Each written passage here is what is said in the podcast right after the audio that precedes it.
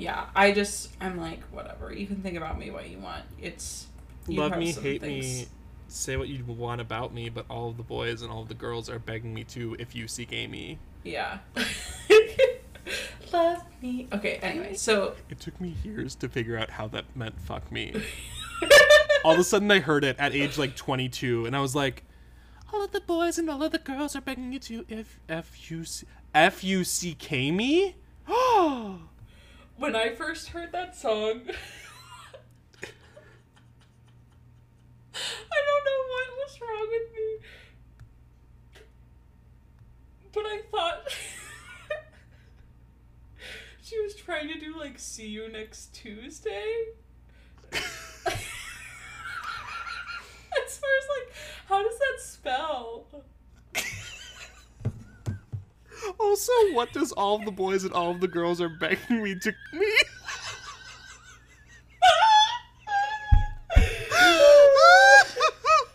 I don't know. One, two, three, four, go! Falling in love is such an easy thing to do. Girls can do it, Yeah. these can do it. Yeah. Let's stop talking, Yeah. let's get to it. Let's fall in love. I yeah. I guess we might just not have much to say at the top, and hopefully something organically comes up at some point, right? Yeah. Great. So, today's episode. Okay, welcome to Secret Life of Two Gay American Teenagers. My name is Yes. Erin, My name is Jesse. and today we are going to be covering. Sorry, took a drink. Today we are going to be covering you. season two, episode eighteen. Let's try that again. Oh, you want to start from the beginning then? Yeah, let's take it from the top. um, this episode is written exclusively by Brenda Hampton. Oh, thank God her dirty little paws are all over this thing. Fern has joined the pod. It must be like Wildcat hours because Linus was also just like trying to get up here. Um, this episode had 2.99 million viewers, and it aired on February 8th, 2010. It sure did. It sure did. I was looking at later seasons today because I was just kind of scrolling and seeing how the viewer numbers just Did they plummet? plummeted. I'm glad to hear it. And Was it a direct response to just say me? it could have been. Um, there is, I think, between season four and season five. I think season four, the season four finale is like June fourth or something like that. Yeah. Season five premiere is June eleventh. Oh, honey. So it's literally they were just trying to burn them. Yeah, they were like, "How fast can we get these out?" They're like, we renewed this for a fifth season, but we wish we hadn't. So let's just, you know, get these done so we can move on to fucking. I'm trying to think of a show from ABC Family that would have come out around like 2014 or whatever, or 2013. The Fosters. That could be. I never watched The Fosters. Me neither. I didn't like that they were glorifying a homosexual lifestyle. I know that was my. That's why I didn't watch it when I was in high school. I was like, Pretty Little Liars. Only one of the characters is gay. and they definitely don't have children. um. Oh gosh. So I miss go- homophobia sometimes, you know? get out of here. It was fun. Now when I'm homophobic, people assume it's ironic, and it's like, no, I have a deep seated hatred inside oh my- me. Goodness, this weekend. I have been trying to be o- more open about my sexuality with my family. Yeah. Like I've been out for five plus years now, Yeah. But it's like And very like kudos uncom- to you for doing that. it's like very uncomfortable to talk about it with my family, but I've been trying to be like joking about it more. And so when we were in Salem, we were walking around and all these businesses had like gay pride flags outside. And I kept saying, like, oh, you can only eat there if you're gay. And then we passed one and they had like the Irish flag and the gay flag. And I was like, well, I could eat there.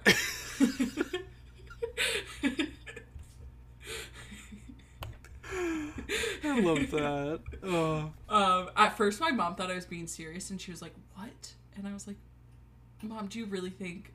Is that like? Am I playing into like right The gay agenda. Yes. Fear right now, where it's like you're gonna be punished for being straight. This is gay panic. But the thing people the thing straight people don't realize is being straight is already its own punishment. We don't have to do anything more. Yeah, exactly.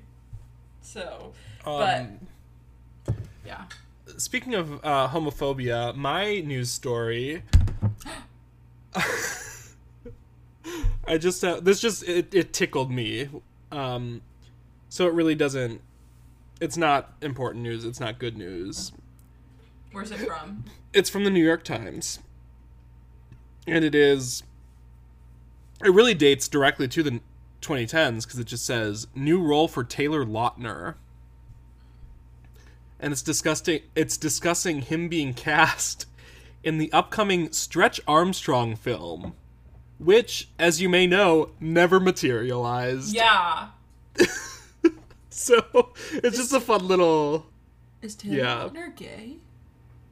No, Oh, I just said speaking of homophobia and went into Taylor Lautner because that just felt right to me. yeah, I feel I'm just kidding. I think Taylor Lautner's maybe an ally. I don't know. Taylor he has the great Lautner, line, "Where the gay. hell have you been, Loca?" Yeah, and that is gay. Yeah, Okay, again, I did that really inspiring thing where I googled Taylor Lautner gay, and the first result that comes up is Los Angeles colon Twilight star Taylor Lautner says he is not gay. Well, I'm I'm happy. So my biblical context is from the New York Times as well, and it says do it yourself super ads. Some of the most talked about ads during the Super Bowl broadcast were those created or suggested by consumers, not advertising agencies. And that really goes to show you that capitalism is so insidious that they'll have you being exploited, but it'll be in a fun way of like a competition. Yeah. Like, ooh, your commercial idea could be in the Super Bowl, but you won't get any money for it. Yeah. Woohoo. Anyway, some real, you know, Yeah. I think in 2010 I was probably still trying to be a pick me girl and was probably watching the Super Bowl. I gave that up in college. Oh, you mean the superb owl? Yeah, the superb owl. Aren't I quirky and fun? Yeah. Let's get Speaking of lonely and didn't have friends, who are we and what are we doing here? Jesse, we've already introduced ourselves. We're starting the episode now. Oh, sorry. This looks like water, but this is straight vodka. So I guess I was just a little confused. Oh, I'm happy for you. So we start in the school hallway.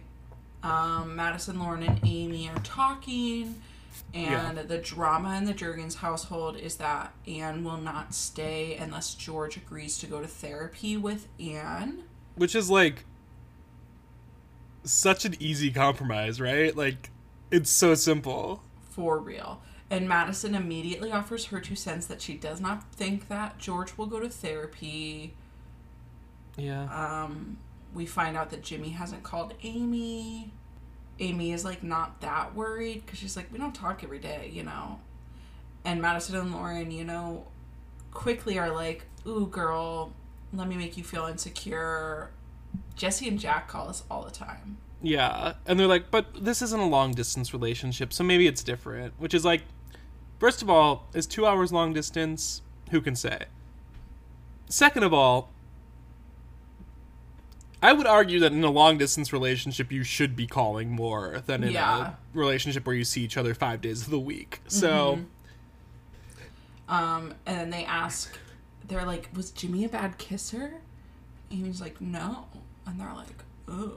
ooh, so that means you were a bad kisser um and amy's mad so she kind of like leaves them Which then- I get. I, that would piss me off if someone Oh, yeah. that I'm a bad kisser. Because, like, sometimes the truth hurts is what people need to remember and like you know bad kissing hive doesn't need to be reminded that we're bad kissers you Yeah. know we remind ourselves every time that there's a tongue in our mouth and we don't know what to do with it Yeah, it was really weird last weekend when we were making out and we had to have this conversation.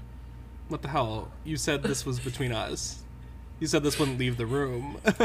So i'm just confused why you're bringing it up. I just I thought it I think it's important to be open and honest with our listeners that Jesse and I are in a monogamous relationship.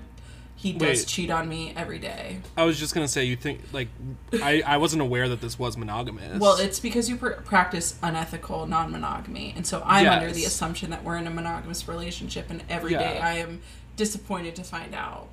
Yeah, I'm just like a man about town. You know, I've got like three dicks in my mouth a week. Sometimes at once. Um,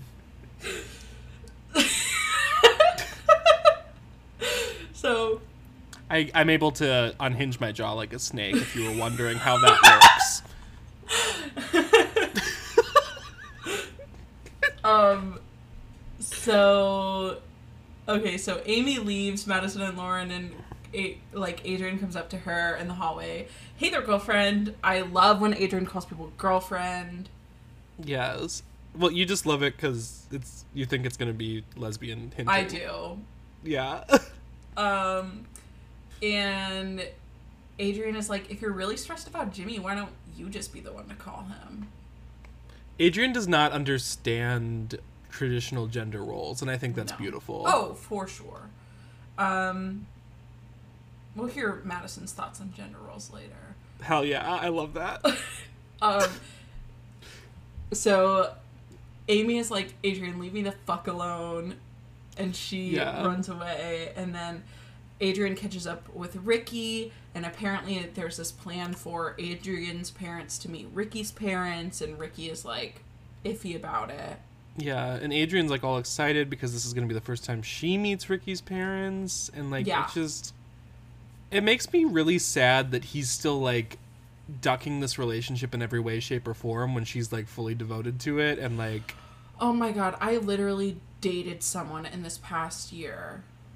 mm, and they were very upfront with me and they were like listen when people get too close i push them away yeah, and i'm aware of that and then we i got too close and they pushed me away and i was like um this is literally your shit that you're aware of yeah. If you're aware of it I'm not like, gonna chase you well, that's the thing. Like at some point, you have to take responsibility. yeah like if you're aware of this like you have to put the work in for it not to be a thing like i'm not Yeah. gonna chase you because like That's always kind of the weirdest thing to me when people like tell me their flaws that they're perfectly aware of, but they've made no effort to change.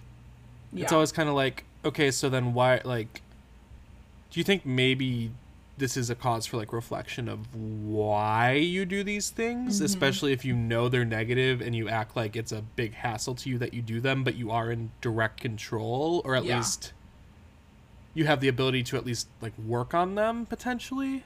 Like, what do you want me to do with this information? Because this is something that you need to take care of. yeah and if I so can help you, I will, but like, I'm not going to do the work for you. Exactly. And I can like offer you grace, but if you go to break up with me, I'm not Yeah. going to be like, no, don't break up with me. yeah. I'm going to be like bummed. And be like, well, okay, Yeah. Yeah. sounds good. So Ricky, this episode's for you. Listen up. Yeah, Ricky, time's up. Okay, you are done. You are canceled. Yeah. So we go to Amy crying in the band room. It is sad. I It's don't actually- like these sad girl hours for Amy. She Well, I needs just to ha- have a weekend in the Hamptons with her girls. Let me tell you. She truly okay. I'm. i made a joke about this last time, but she truly does need to just say me because that was the only time she was ever happy was immediately in the aftermath. You know? It's true.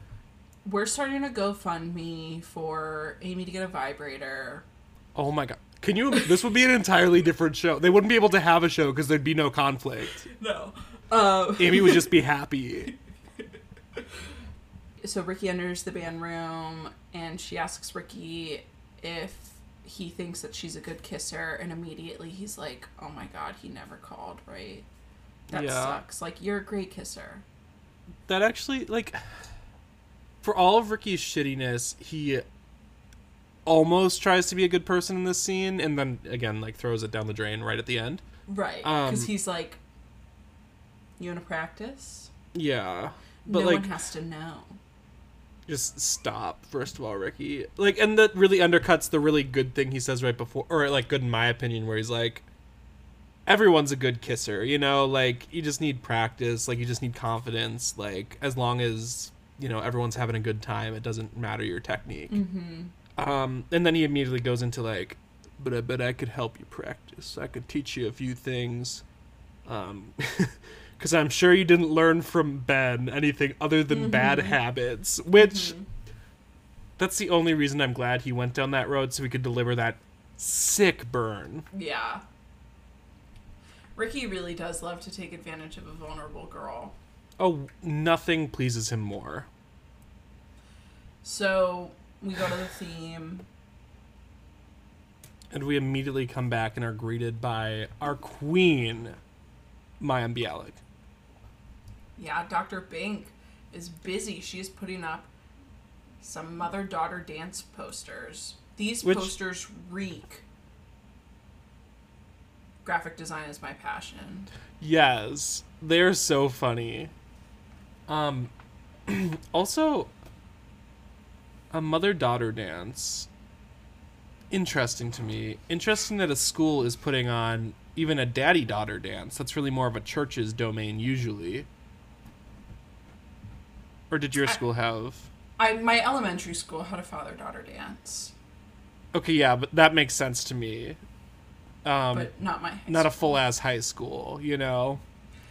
My high school, we didn't really have dances to begin with. Like I'm so sorry. No, no one went to them. Like we had prom, Oh. we didn't we didn't have a homecoming dance, and there was like a freshman sophomore formal, but no one went to them, and like they weren't really missed Yeah. because we were having very fun events that weren't school regulated, like bonfires in the woods where people drank and smoked weed. So I was a Christian, so I guess I didn't really experience those things, but I think it's because our school was so sports focused. that's the th- like our school was also sports focused, but ours was also a very tiny school. Yeah, I mean, our school was relatively small too. I don't know what it was. What's your graduating what's your gradua- what's your graduating class size? had I graduated with like 200. okay, I graduated with 60. But I think also what it might have been is that half of our school was like a regional agriculture school and so That like half of our students were yeah. coming from like some were coming from towns up to like 45 minutes away. Okay. Yeah. I will say our school because it was athletic focused, a lot of people didn't start drinking or doing drugs until either their season was done or they were done with school. You know, like when their last season ended senior year, that's when they started partying because they weren't going to miss anything. Everyone was very afraid of the athletic code. Yeah, we had I don't know, we had other fun events like every year the NHS would put on an all-night volleyball marathon. That sounds actually super fun. and so you would sleep over in the school and form like teams and if you got a space for your team with like an outlet you would bring like a tv and like a wii or like a playstation or something and you would all That's so fun. um and then there were like volleyball games there was a volleyball tournament all night long I love this. so that was like super fun but yeah um Anyway, back to Bink. no mother daughter dances Yeah, that's it's a concept that no one's heard of, including anyone in this show. Yeah, you could Um, not catch me dead anywhere with my mother in high But school. that's that's exactly what Dr. Wilhelmina Bink is trying to combat. that's true. Um, also, before we even get into this, I do have to say this was the first time where I'm like, okay, maybe she's not like a completely incompetent counselor and terrible person. No, This ep, no, No, I'm agreeing with you. Oh, okay. I thought you were like, no, she sucks in this episode. And I was I like, oh, I thought she actually like kind of did her job more than any other counselor we've seen at this school. Oh, for sure. Like the bar is so low that like she's Yeah. you know rising above it. But yeah, I think she. because that's the thing. We had no a football coach and a literal cop before Yeah. her, so No one on this show has any um concept of boundaries, which No. continues with her. Yeah. But anyway, she's putting up the poster. Grace rushes in and needs like a signature on a slip because she's late. Yes. And Dr. Bink kind of like starts waxing poetic about the mother daughter dance and how I, she says that, you know, they're always interesting and usually fun. So she's like Yeah. fully like, this is like a research project for her. She wants to see the drama. Yeah, and she's like, I do like what she says too, where it's like, you know, father daughter dance are played out to death, but this is a time for people to be with their mothers. And like, she starts listing all the reasons that like it's important to be with your mother and not like, as she says, not be with one of your friends' mothers who you may like better at this age. Mm-hmm. Which made me giggle because high school is like the time of latching on to your one friend's like really kind mother and just deciding that they're also a mother figure to you. Definitely. I had like three surrogate mothers throughout Oh, high yeah. school. Just that, not even that my like my mom was a very good mother. I would say for the most part, at that point probably. Um, but like How you many see, qualifiers can you put on that Well, statement? I just mean like it yeah, like I I approve of what she parenting did. queer kids when you're a Christian. Yes, especially when you don't know that they're queer. Yeah. Um, so like I think with all the information she was given and like I think she did a pretty good job for the situation that she was in, which also was like complicated by like mental illness and such. Yeah. Of my not hers, mine. um yeah. but I just know like anytime I would see like a mother with a different mothering style, I would kind of latch onto them too. You know, like some of them that were like even some that like looking back now, I don't think I would like them if I met them now, or I would disagree with a lot of their stances because I was also in like heavy Republican country. Mm-hmm. And I'm kind of glad that I never knew some of those mothers during the Trump years. For sure. Yeah. but it just made me giggle that she pointed it out because I'm like, yeah, that may- maybe that is a universal experience that you like latch on to some random other mother as a mother figure at that age. Yeah. I think I kind of did it with teachers too. Oh, for sure. English teacher. A health teacher, like a Did you- father figure. That's weird. Yeah, there. wa- Did you see there was like a recent study that said like nine out of ten gay people had a strong bond with their English teacher. For sure. I had strong bonds with my English teachers, but not in like a mothering type of way. That's the thing. I really it was more of almost like a friendship mentorship sort of Yeah. situation, like to the point where I still talk to my one English teacher every now and then, and like she's been Yeah, I went out lovely, for especially since like coming out and stuff. Like she's just great. yeah, I went out for coffee with my one English teacher that I was really close with, and then he was like, "I wrote a book. Will you read it for me?" And I read his book, and it was really bad. Oh no. And then I was like, "I literally can never see you again because." oh shit, is that why you haven't talked to me for the last couple months since I gave you my manuscript? No. Okay, anyway, so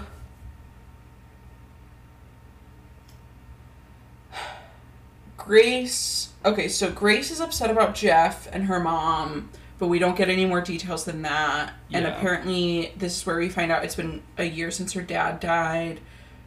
I don't know if that's like exact. She could be rounding up and Grace Yeah. says that she wouldn't want to go to the dance with her mother and she's like if you're not going to help me with this fucking late slip, I'll go write it myself. yeah, and then you know Dr. Bink's like, I still need to sign it. Mm-hmm. So then she enters her office, and Madison is in there waiting for her, and she's like, "This dance is so inconsiderate. I don't have a mom." Yeah, think about all the kids who have mothers lost to death or divorce or career. Mm-hmm. Um, and Bink is like, um, "Did your dad remarry?" And Madison's like, "That's literally not important. Yeah. I call her my wicked stepmother. He calls her Emily." Madison's so dramatic. She really is. Madison hates her stepmother, and so Dr. Bink goes, So you're close? and Madison goes, Are you mocking me? Dr. Bink, just testing your sense of humor about this. Yes. And Madison says that the woman ruined her life. And Dr. Bink is like, I don't think I'd give anyone that power. And Madison goes, Didn't that kid you took to the dance ruin your life? And she has like a very healthy response, which she's like, "No, that was my decision. So he did not ruin my life, and even that event didn't ruin my life, frankly." Yeah. Um, Dr. Bink slides some chocolates over to Madison to get her to talk. Yeah, and she's like, and this also reveals why I didn't like her so much. Um, she trained in France, apparently. Yeah. She got her undergrad in France, and she goes, Also, I'd offer you wine and a cigarette, but they're not good for you. That's so funny. Um, no, this again is where I'm like, "Ah, damn it, she might be actually decent at her job compared to the other hacks that have been in this office. Yeah. Um, I also would like to take this opportunity to apologize to um, our less than 1% of listeners who do hail from France. Um, I know I'm hard on you all, but I do. You know, I don't hold it against you that you're French. I love you anyway. I just took that personally. Good. So thank you for that apology. Anyway, okay, back to this. Back to this. So uh. Lauren enters the office. She's been sent to go get Madison. Yes. And Lauren doesn't want to go to the dance because her dad would get jealous of her mom. Apparently, her dad is not only like a therapist, he also works with families. And he's he's a. a best-selling author. Yeah, unfortunately. On what? How to offer to beat the shit out of your clients in a public Yeah. forum? For real. Um, professional boundaries? What are they? Never Why heard of don't them. you need them? yes. Um, It's just like it's like one of those like killing Lincoln or killing Jesus books, but it's just killing HIPAA.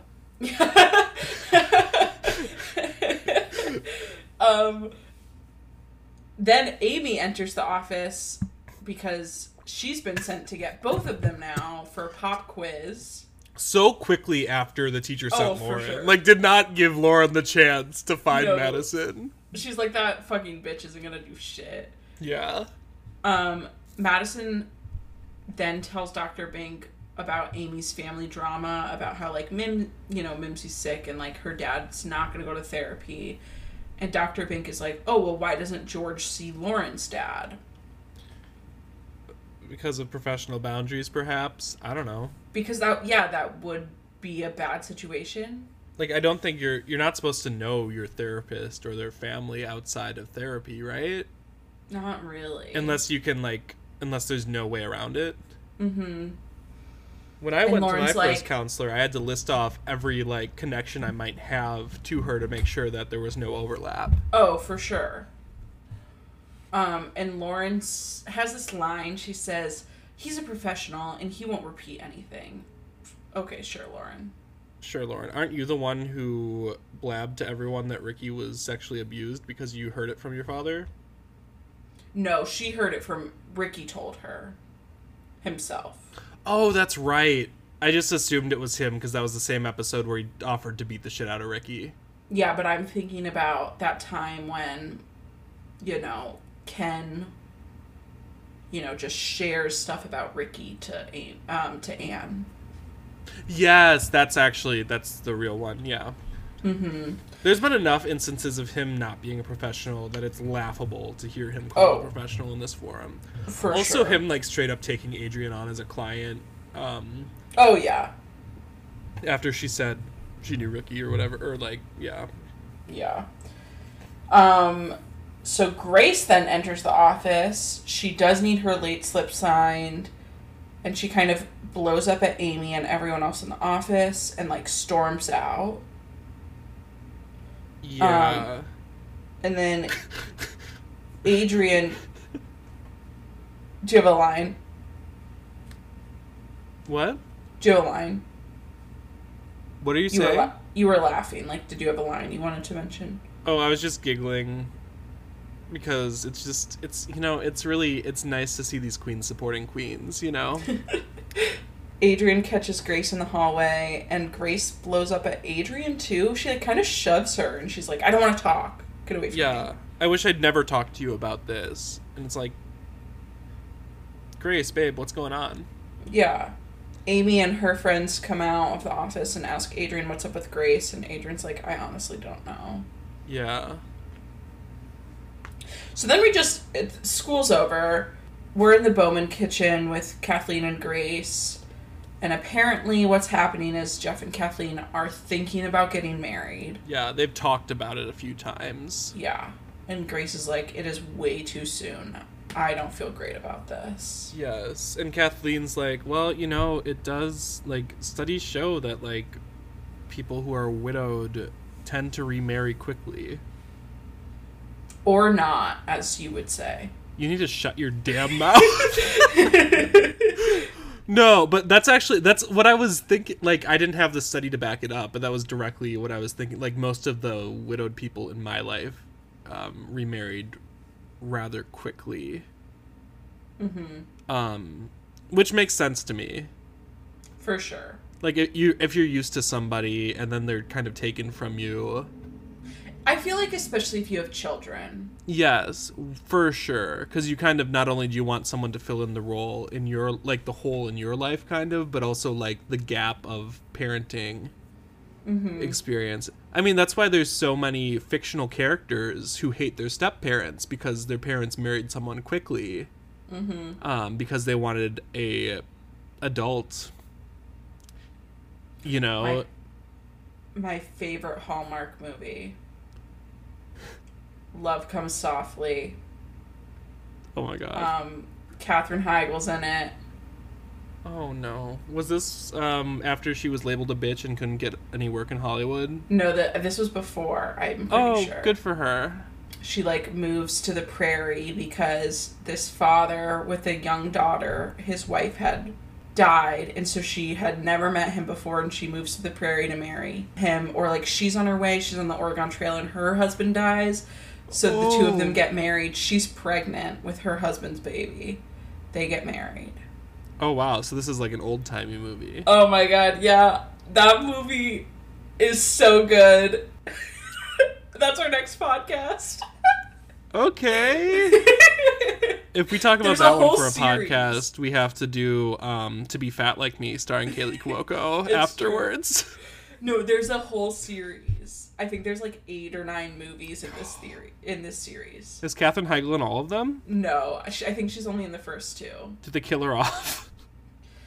I mean, yeah. Or do 'cause they just like, replace go through her? The gener- they go through the generation. Oh, okay. Does it eventually get to modern day?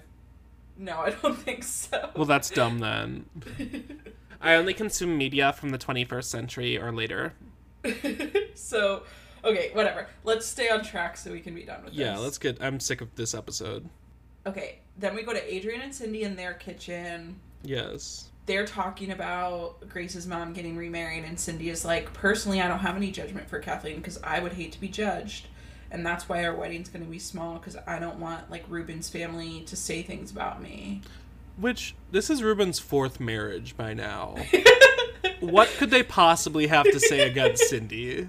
I mean, she did kind of ruin his last marriage. I would argue that's more on Adrian. His marriage was fine until she showed up out of the blue.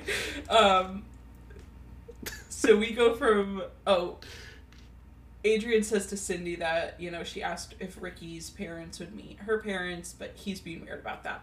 We go immediately to the butcher shop where, And finally, we see Ricky's mom again. thank God, I've missed her. yeah, and immediately she's like, "Of course I'll meet Adrian's parents. I would love to meet Adrian's parents." yeah. She loves him so much. She loves him so much. And it makes me really sad that he's kind of like, Uh, he's kind of trying to do a little bit of an asshole. yeah. Yeah. Um, but she tells him that everything's gonna be fine. She's like, "Listen, I know you. I know you're kind of probably freaking out about this, but everything's gonna be fine. Even though, like, you and Adrian are getting closer." Yeah. Don't push her away. And she leaves, and Ben is like, Was that an angry customer? And Ricky's like, No, asshole, that's my fucking mom. Yeah, of he- course. Of course. Ben needs to go on Z Way because, of course, he sees a black woman and he assumes that she's angry. It's true. So, Who would have thought the Sausage Kingdom has a caste system? I mean, me, but Yeah, actually.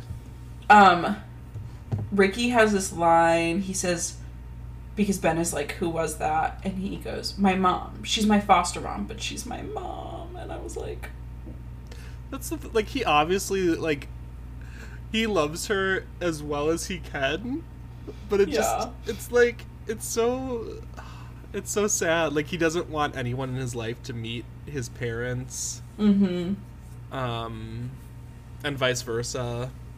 Yeah. So Ricky tells Ben that he pushes people away when they get close, and I said, "Same, baby."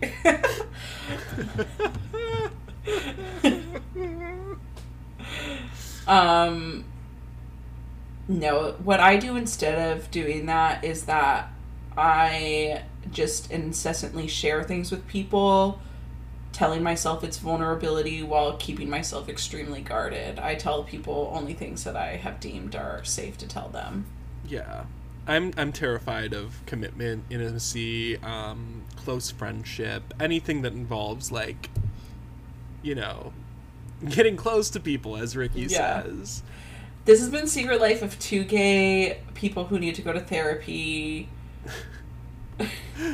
I'm Jesse, that's Aaron, and if you'd like to fund Jesse's therapy, um, please subscribe to our Patreon because Jesse has not been to therapy in like two years. Yeah. And you can, if you've listened to a single episode of this show, you know a bitch needs it.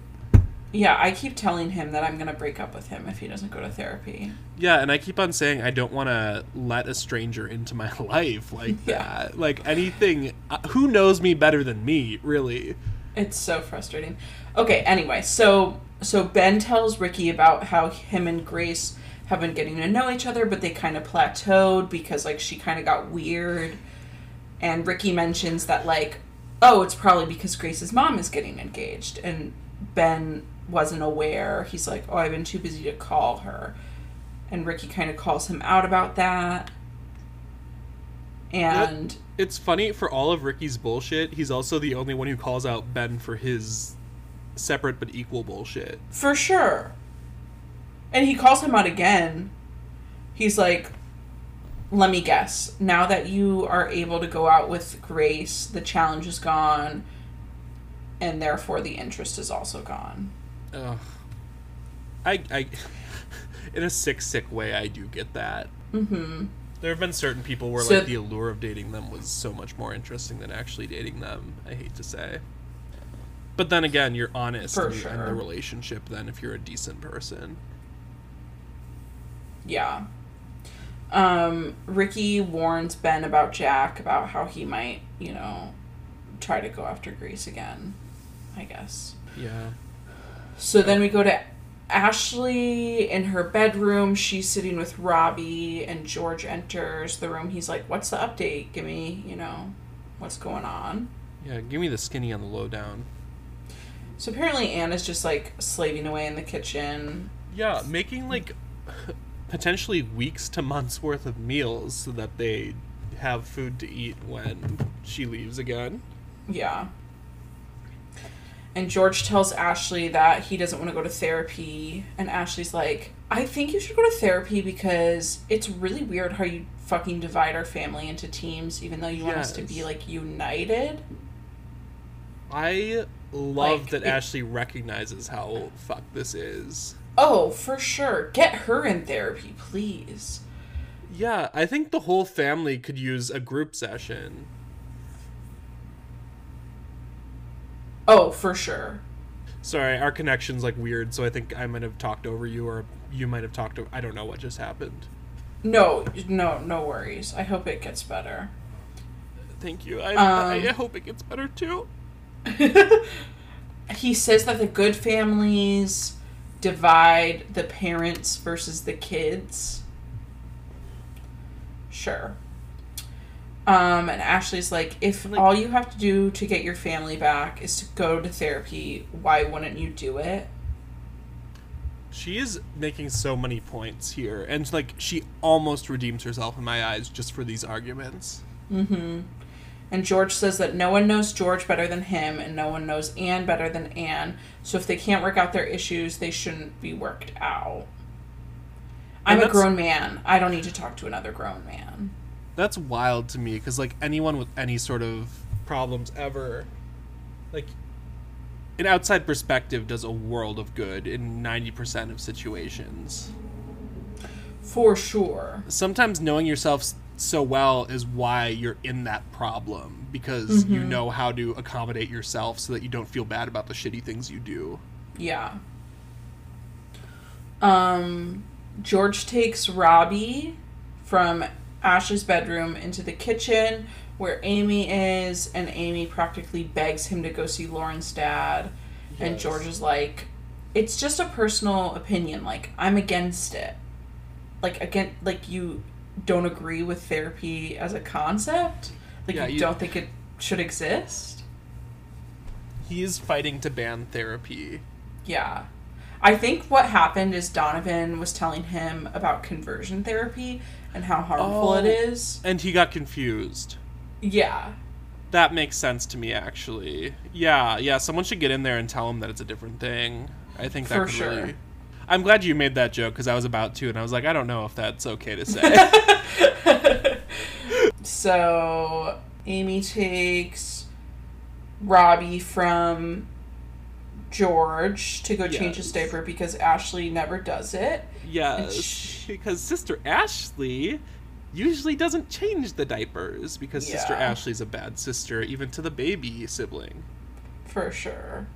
But Amy also says something like really heartbreaking, where she's like, "Yeah, you might as well go get dinner with, you know, Lauren's dad because otherwise."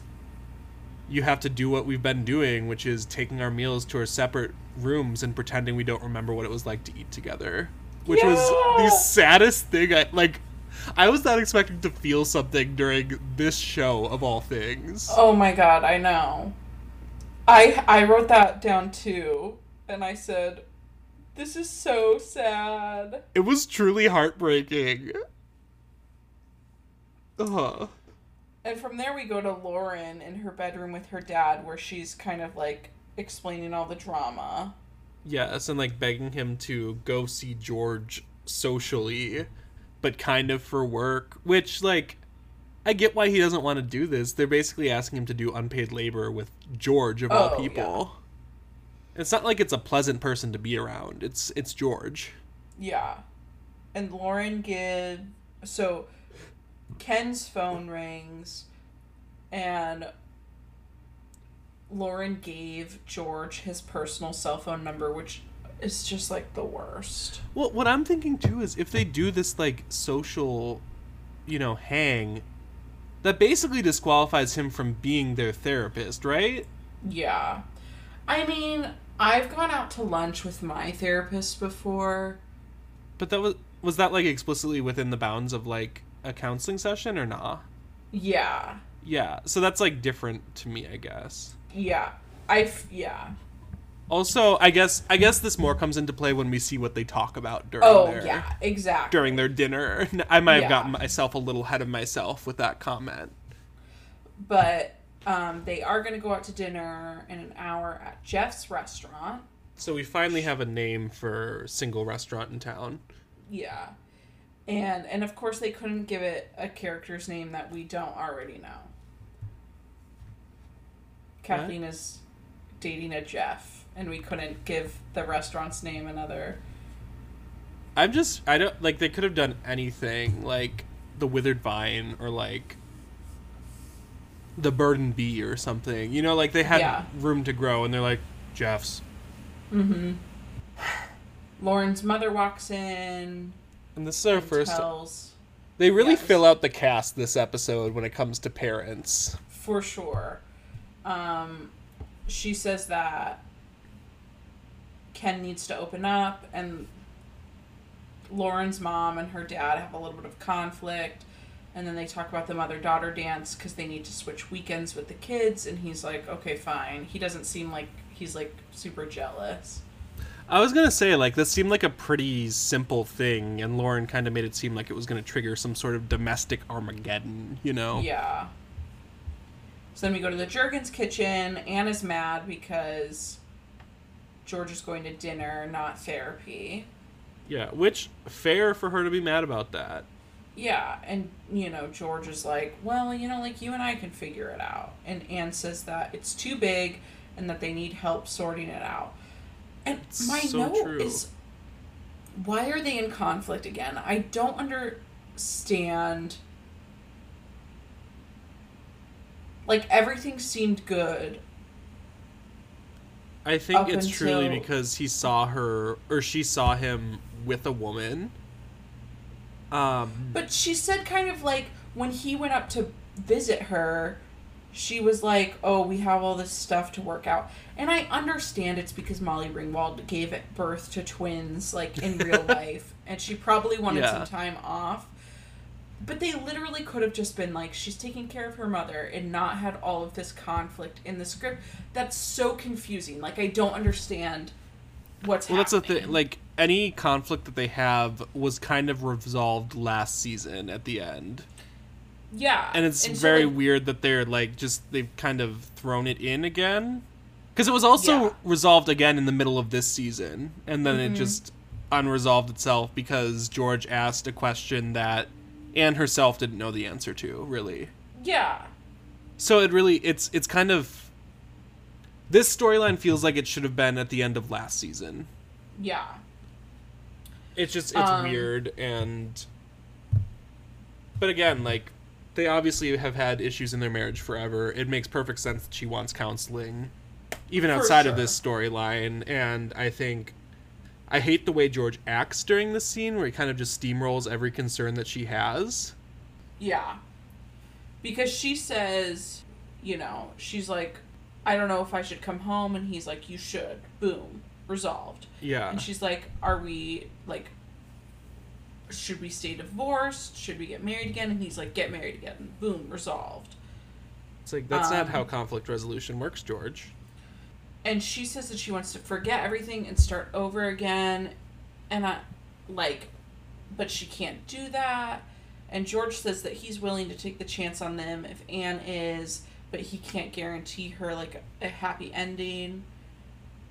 And he says this, which I think is a good point, and he says, Do you really love me? Because I get the feeling you're waiting for me to say something here or in therapy that gives you the excuse to leave again Yes. And which I think it does really feel like she's like testing him, which is not what you do in a relationship. Yeah, but then she has a line that makes me kind of sad again. Where she's like, No, honestly, I'm waiting for you or for Amy or for Ashley or for anyone um, to like give me a reason to stay. So we're finding out she's feeling very like unloved and unneeded apparently. Yeah, I don't love that she puts that. I wrote that down too, and I I, don't-. That's a lot to put on your kids. It is, but also this was like it got to me because I think this is the first time in this series that Molly Ringwald has started acting. Uh, and her delivery of it made me be like, "Wow, Anne, I understand you're feeling very unappreciated." And Yeah, I also get it because like literally 5 episodes ago, your one daughter was like, "Why would anyone ever want to spend any time with mom? She sucks." yeah, Your husband has been like unfaithful and Ashley like never acts like she likes you. yeah, So like I also I kind of get it and her delivery made me be like, "Wow, this is powerful." But when I think about what she actually said, it's like, "Yeah, that's kind of unfair." yeah. We go to Ricky and Adrian at Adrian's house, and she's so excited to meet his parents, and he's like, "It's not a big deal. Just like, stop." It's like it is a big deal, Ricky, and it's a big deal to her and please stop trying to make her Ricky sucks. and he says that he's going back over to Amy's because they need to talk. Even though like John's already in bed and Adrian's jealous. And she's like, you know, he's not with that guy anymore. And Ricky's like, yeah, that'll keep happening over and over again. Which is like, That's really kind of kind of a backhanded. yeah. It's very funny, but like really rude. yeah and so also, then- this is the one time where Adrian's jealousy makes sense. oh, yeah, because he's, yeah. Because it is like another every time they reach like a landmark in their relationship where like she's feeling really secure he does something to jeopardize it Yeah. so like i get her trepidation about him going over by a newly single amy Yeah.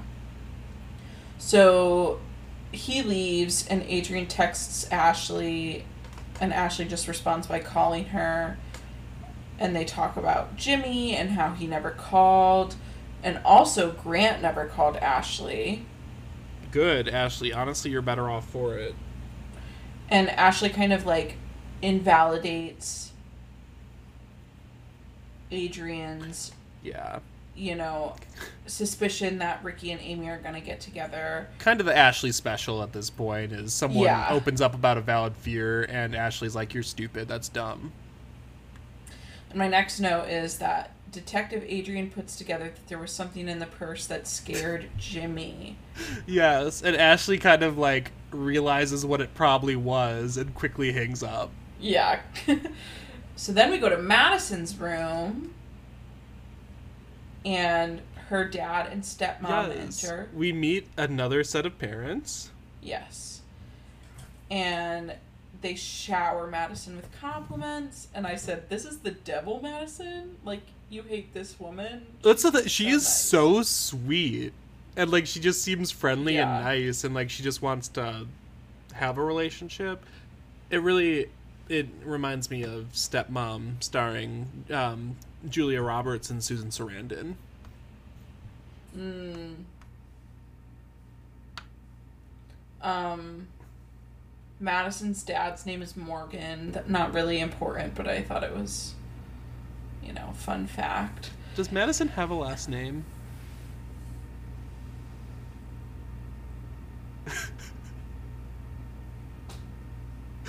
Yes, but I can't remember what it is. Okay.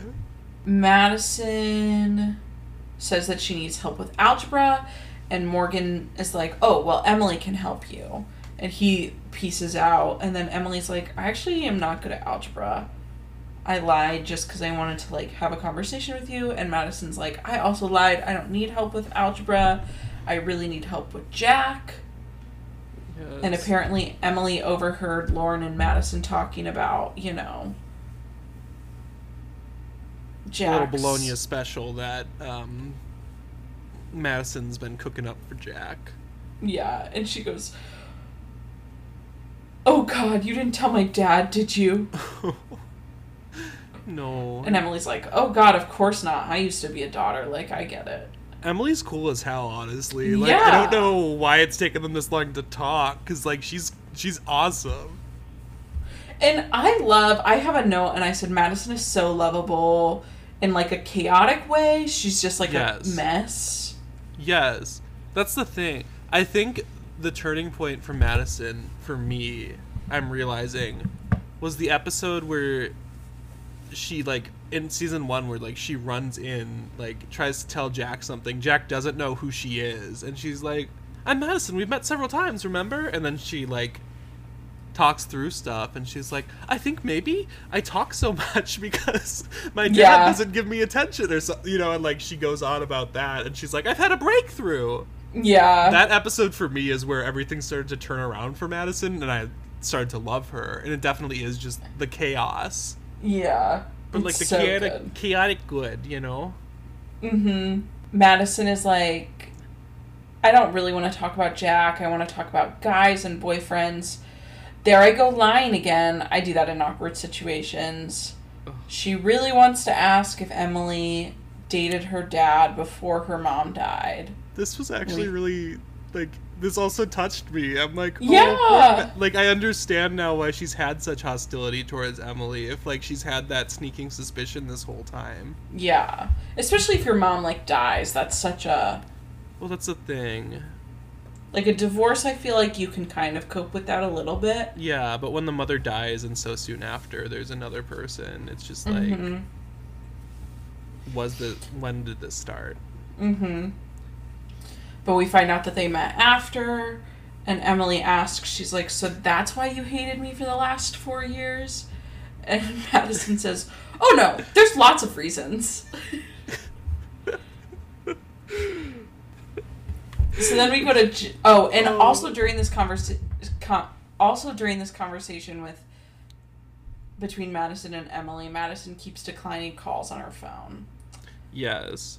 I I love this conversation with Emily cuz too like when Madison's like, "Oh no, there's lots of reasons." And like then Emily's like, "Oh, you don't need to tell me if you don't want to." And Madison's like, "No, no, I want to tell you. I'd like to tell you. Yeah. I think it would be good to tell you." And she just keeps on insisting that like, "No, I need to tell you all the reasons I hated you." Yeah. It's so funny. And then we go to Jack's bedroom. He's sitting with Reverend Stone, and Yes. he tried to call Madison to break up with her. So he's like, I tried to do the right thing, so now I'm just gonna ghost her. that and you know what? He's right to do it. I agree with him. Um, He tried. He doesn't need to be a decent person anymore. and his mom enters, and she's like, I think you should date Madison instead of Grace. Madison is so fun. Grace is so serious. Don't go with me. Yes. Go with fun. You're 17. Jack's mom, for her first appearance, she comes in so hot. Oh my god, for real, because then she's like to her husband, she's like, you know, this is a difficult decision for him. He's Yes. between oral sex with a hot redhead or going all the way with a mixed up blonde. Yeah. Yeah, it's just like this is immediately I know like this woman is wild. Where has she been this whole time? This is a pastor's wife? Yes, that's the thing. This is and this isn't even like a youth pastor's smoking hot wife. This is the pastor's wife, you know? Mhm. If I would kill for a pastor's wife like this. Right? But that's you know what? He's not your typical pastor either though. He was like dropping acid and confusing the ocean for a parking lot. So That's true. so then we go to Ben's bedroom. Leo comes in to say goodnight. And Leo's very cutely excited about his wedding to Betty. yeah. We find out that Ben is like a little bit anxious about Grace because like that he hasn't heard from her and you know it's probably not a good idea for him to bring Grace to the wedding because she's having some anxiety around weddings right now. And Leah's just like, oh well, Betty put you know Kathleen and Tom and Grace on her guest list because you know she knows Tom. Yeah. They've kept in touch. And Ben heard that Grace's mom might be getting engaged. He heard this from Ricky. That's what I also noticed during throughout the like during the course of this episode. Um, much like everyone, all the kids need to be doing the same thing in every episode. In this episode, every adult is either getting married or maybe getting married, Mm-hmm. and it's a little more subtle than some of their like you know school fundraisers. But like all of a sudden, it jumps out at you, and you're like, wow, they really. They couldn't just have one parent getting married on the show. They had to show the like effects of three parents remarrying. Mm-hmm. Yeah, they love a theme. They love a theme. Oh my gosh.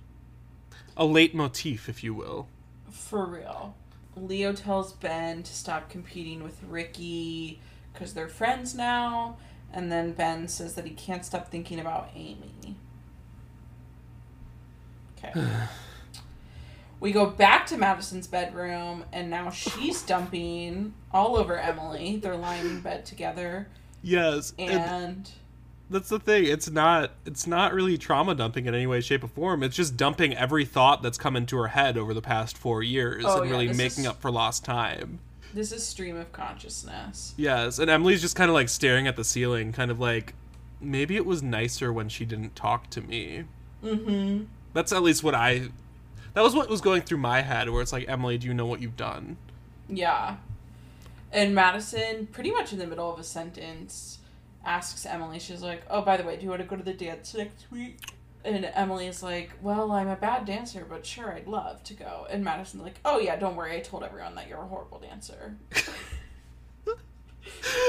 I love her. I really hope we see more of Emily. Yeah, same. I like her so much, and I I think it's good to have like her to balance out Madison a little too. Oh yeah.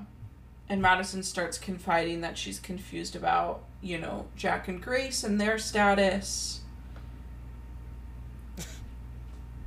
and Emily says something about, you know, like there's no guarantee that like, you know, you and Jack are gonna last or something. I didn't write down that part, but Yeah. I wrote down Madison's response, which is There's really no guarantee about anything. I could get hit by a bus tomorrow, or I could choke to death in the cafeteria on a fruit cup.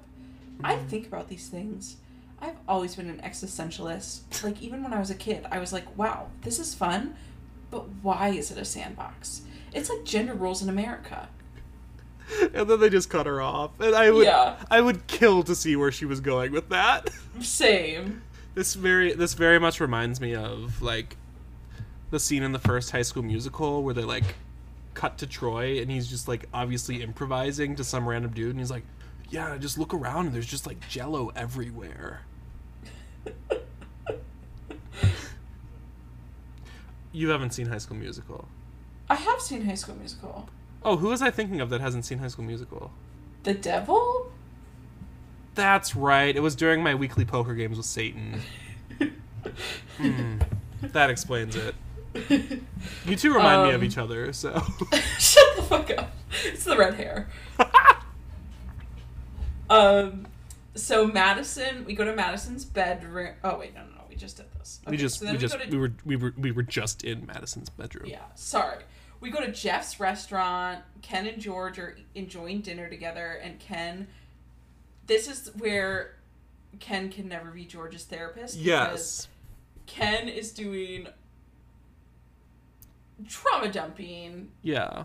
He's fully trauma dumping onto George. Yeah, and he's like you can tell that his interaction with Lauren's mom has really brought up a lot of feelings of anger and just like unsatisfaction with you know Lauren's mom and like who she chose to marry. Mm-hmm. Because she thinks that the surgeon that she is married to is a fucking clown. Mm-hmm. And she's angry And that he- Jason wants to follow in his footsteps and Yeah. Ken is just upset. And every time he talks about her, he refers to her as his wife. And George Yes. keeps correcting him, saying ex wife. Which And Ken says, when you have kids, you're together forever with you, whether you like it or not. okay, so How that's kind of true, but that also doesn't make her his wife. Yeah. like you're in each other's lives forever, but that doesn't mean you're married forever. How is this guy a family therapist? I thought that too, but I didn't know if I was being too judgmental. So I'm glad that you thought that. No, I mean Um, you don't have to be. I mean, as someone who, you know, works in the mental health field, you don't have to be a perfect person to like provide services to people. But I think it's like, if you're working with couples and like families, it's probably You should maybe have a Beneficial for- view of family. yeah, and like even divorce because sometimes divorce is the best option, and like yeah. it's not a fa- it's not a moral failing. No. It's just. Also, it's funny that George has to be the one to correct him all the time because George went through, like. He's still calling Anne his wife, even though they're divorced. Mm-hmm. So we go to Ricky and Amy in her bedroom. I said, with the door open? Question mark. Yeah, dumb as shit, this Amy girl. For real. Um, Amy says that she can't kiss Ricky; it's too awkward. And he tells her to close her eyes. And while her eyes are closed, Ashley stands in the doorway and sees them. And Ricky and her kind of like share a look, and Ashley is so disappointed in them. You can tell. Yes, and Ricky kind of shrugs it off and is like, well, let's make out. Exactly. He's like, well, she already saw, so like Which, the still- damage has already been done. like, Ricky, you asshole, you still have plausible deniability right now. oh, for sure. Like, and you just decide to commit. All you have to do is break content and be like, Ashley, no, I was just consoling Amy because she's been having a rough time because of Jimmy. Yeah. It's literally all you have to do. And then we don't have whatever messy ass storyline is coming up next I know. episode. Ugh. So we're at the Bowman household. Also, oh, sorry. I just Oh, have one more no. comment. Um, when he's convincing her, he says something like, "Look, you just stand there. I'll do all the work." Which, like, then how is she gonna learn if you're the one doing all the work, Ricky?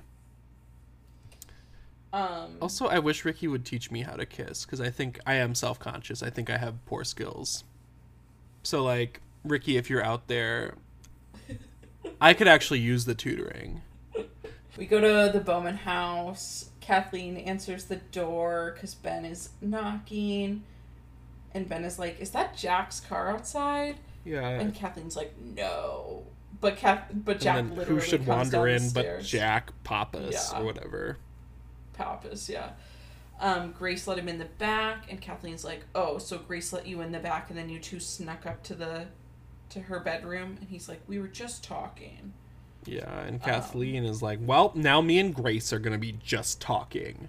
Yeah, because Ben is like, "Um, I think I'm gonna leave," and she goes, "Suit your s- suit yourself, Ben. I'm gonna go talk to Grace." yeah, like, she's "I don't kind of give a like, "I don't give a Ben." yeah." You two bitches do whatever you want. I'm not paying attention to you. I'm not gonna host you. I'm Mm-hmm. gonna talk to my daughter. If you're here when I get back, I don't give a fuck. Yeah. So then Ben and Jack have a conversation that we see. And Jack, during this conversation, is a little bit of like a territorial bitch and Yeah. like an alpha male, which I don't like. Yeah, that's the thing. Whenever Grace is involved, all of the lovable him- himbo in Jack disappears, Mm-hmm. and he gets to be like a chest thumping alpha. And, but Jack does say pretty early on that him and Grace are not getting back together. Yeah, they're just She- friends. she likes Ben and just thinks of Jack as a friend. And they have this whole conversation. This is my note on it. They say a lot of things, right? They go back and forth. They're talking about everyone that they're friends with. Yeah. And my note is they say a bunch of words, and it is so far from the way an actual conversation would go. we understand what's going on, Brenda. Please don't have these pointless exposition conversations. But that's the thing. Like, truly, this could be a half hour drama so quickly if they just dropped all the redundant, repetitive, and self explanatory explanations.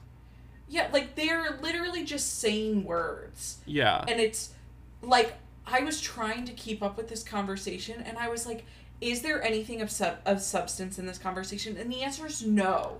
That's truly, that's how I felt about this entire episode. Yeah. Like, the whole thing, I'm like, I could have, we could have done this in three lines. And this is the the like they end the conversation because Ben's like, "How'd everything get so screwed up?" And Jack says, "Sex." So That's so true. Sex is a hit villain. that one on the head. Brenda, Sex is job. the antagonist of this program. Mm-hmm. So then we go to Grace's room. Kathleen and Grace are talking, and Kathleen says that every family is screwed up. Like, Ben understands because his family is also screwed up. Remember, Leo's marrying Betty, the internet hooker. Which, Don't love that. yeah.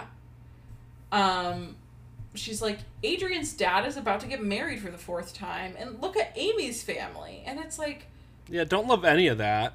yeah. Also, look at Um, where your family was already. Your mother cheated on her first husband. Um, your father was a patriarchal dick most of the time. I hate to Mhm. say. Um, yeah. But yeah, they're like nobody's perfect, and then Grace is like, yeah, but if anyone was, Mm-hmm. which is disgusting how they kind of lionize. You know, like. I'll give it to them. Marshall was probably a good guy. To say he was almost perfect Yeah. even in death, I don't think we should ever try to think of people as perfect people. Oh, Absolutely not. I I actively want everyone who hates me at my funeral because I want people to know what an ass I was to certain people. Yeah. Maybe not everyone who hates me. I need like two dramatic people who hate me to storm in and be like, "I'm glad the fucker's dead." Yeah. This is just a side note. But because I just finished up my grief and loss class and that's like all I can think about. Yeah. When I was home, I did ask my mom if she like had given thought to what she wanted her like death plans to be Yeah. and she said that her and my dad both want to be cremated and like sprinkled somewhere because she doesn't want like us to feel guilty for like not coming and visiting her burial plot. And i was like well mom my number one favorite place to hang out in is cemetery so i would come visit you but like Yeah. that's fine. Like if you want to be cremated that's fine. Um and i was like where do you think like dad would want to be scr- sprinkled? And she was like on a golf course probably. And i was like i'm gonna dump him on a green Can I can I be the soloist in the choir in the golf carts that takes you all to the green? yeah oh when the saints Go marching in. Um, just make sure it's a windy enough day that it doesn't all just plop onto the green next to the hole. That's all. That's my only advice. okay thanks i'll keep that in mind but okay but back to this grace and her mom have now like they're seeing eye to eye now that Yes. kathleen has basically insulted all of grace's friends families Yes, and that's all Grace needed was to hear that all of her friends had shitty lives. yeah um and grace then invites her mom to go to the dance with her next week and kathleen says that she would love to go yes. Question.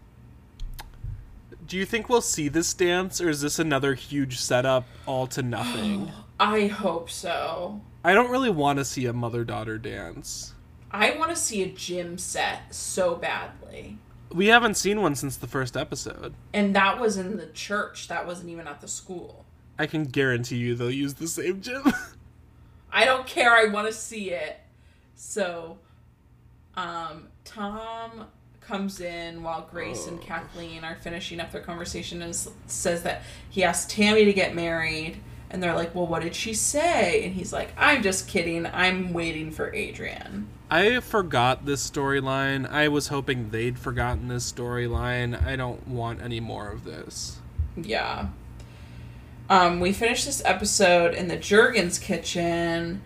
Conversation between Ashley and Anne. My first note is Does Anne hate her kids? I literally have, Anne, please be a mom to Ashley. Uh, you could tell Ashley is so sad. yeah. And she's like, Dad, so dad's not going to go to therapy. He's going to try, like, just give him a few weeks, see if this works out with Ken. And she says, oh my gosh, she says, I don't even love dad best. It's just like, you have to help Amy and I have to help dad. And that's just the way that things have worked out. Yeah, yeah, because she's like, I know on the outside it looks like I love dad best, just like from the outside it looks like you love Amy best. But both of mm-hmm. us just know they're the two that need the most help, so you help Amy and I help dad, which is heartbreaking for a 14 year old girl to Oh feel that way. Like she needs to be her father's protector. Yeah. And she says that doesn't mean that we don't all need each other. My next note is that Brenda really loves a big Ashley speech. Yes, and sometimes I'll say it. I liked this speech a little bit because it was just nice to see her Oh, acting yeah. like a person for the first time in like five episodes. Yeah, for sure. This also felt like an important conversation for Anne and Ashley to have, Yeah. Just about like where they can actually show that they care and love about each other, or you know. And I think this is Okay, so let me just finish it up and then I'll Yeah, say yeah, yeah. my thought. But Of course, of course. Ashley begs Anne to stay a little longer and and she's like, I you know, Amy really wants to go to the dance with you next week, but also like I would love it if you could come because I love you, mom. Yeah, she's like, I don't need you to go to the dance, but I'd really like it if you did. Yeah. And Anne responds and says, I love you too, Ashley. So I think it's really like when they set it up, when they said that Anne needed a sign from George Yeah. or Amy or Ashley to stay, it's like really hard because George had already given her so many. Like he went and he brought her flowers. He went and like begged her to come home. He told her that he loved her, that he wanted to marry her again, that he didn't care if Robbie wasn't his son. Like he had given like those can all be interpreted as, as signs. Yes, I'll also argue that the signs meant the least from him because he has a history of making empty Well- promises. No, and that's what I'm getting to. Okay, to. sorry, then, sorry, I Like, the others, hop in. no, and like the signs from Amy would be like her saying that she needed help, or that like Yeah. she missed Anne, or that she like likes spending time with her. But those are all like regular occurrences from those two characters, and so it's hard for them to like up the ante to something that would be interpreted as, as a sign for their like weird ass family structure. And that's so the thing, because like for both of them, there's something directly in in it for them that they want Anne back. And so like the only one who like logically could make Anne come back that they could write and put in the story is for Ashley to make like any level of like affection known Yeah. to Anne. And like it she literally could have been like you don't smell and Anne would probably be like I'm I'll back. move back. Yeah. Yeah. But And that's what's wild because when it comes between like Ashley and Amy, Ashley's the one who's been like actively campaigning for Anne to come I know. home, and she's been doing putting in the work and coaching George on how to get her back.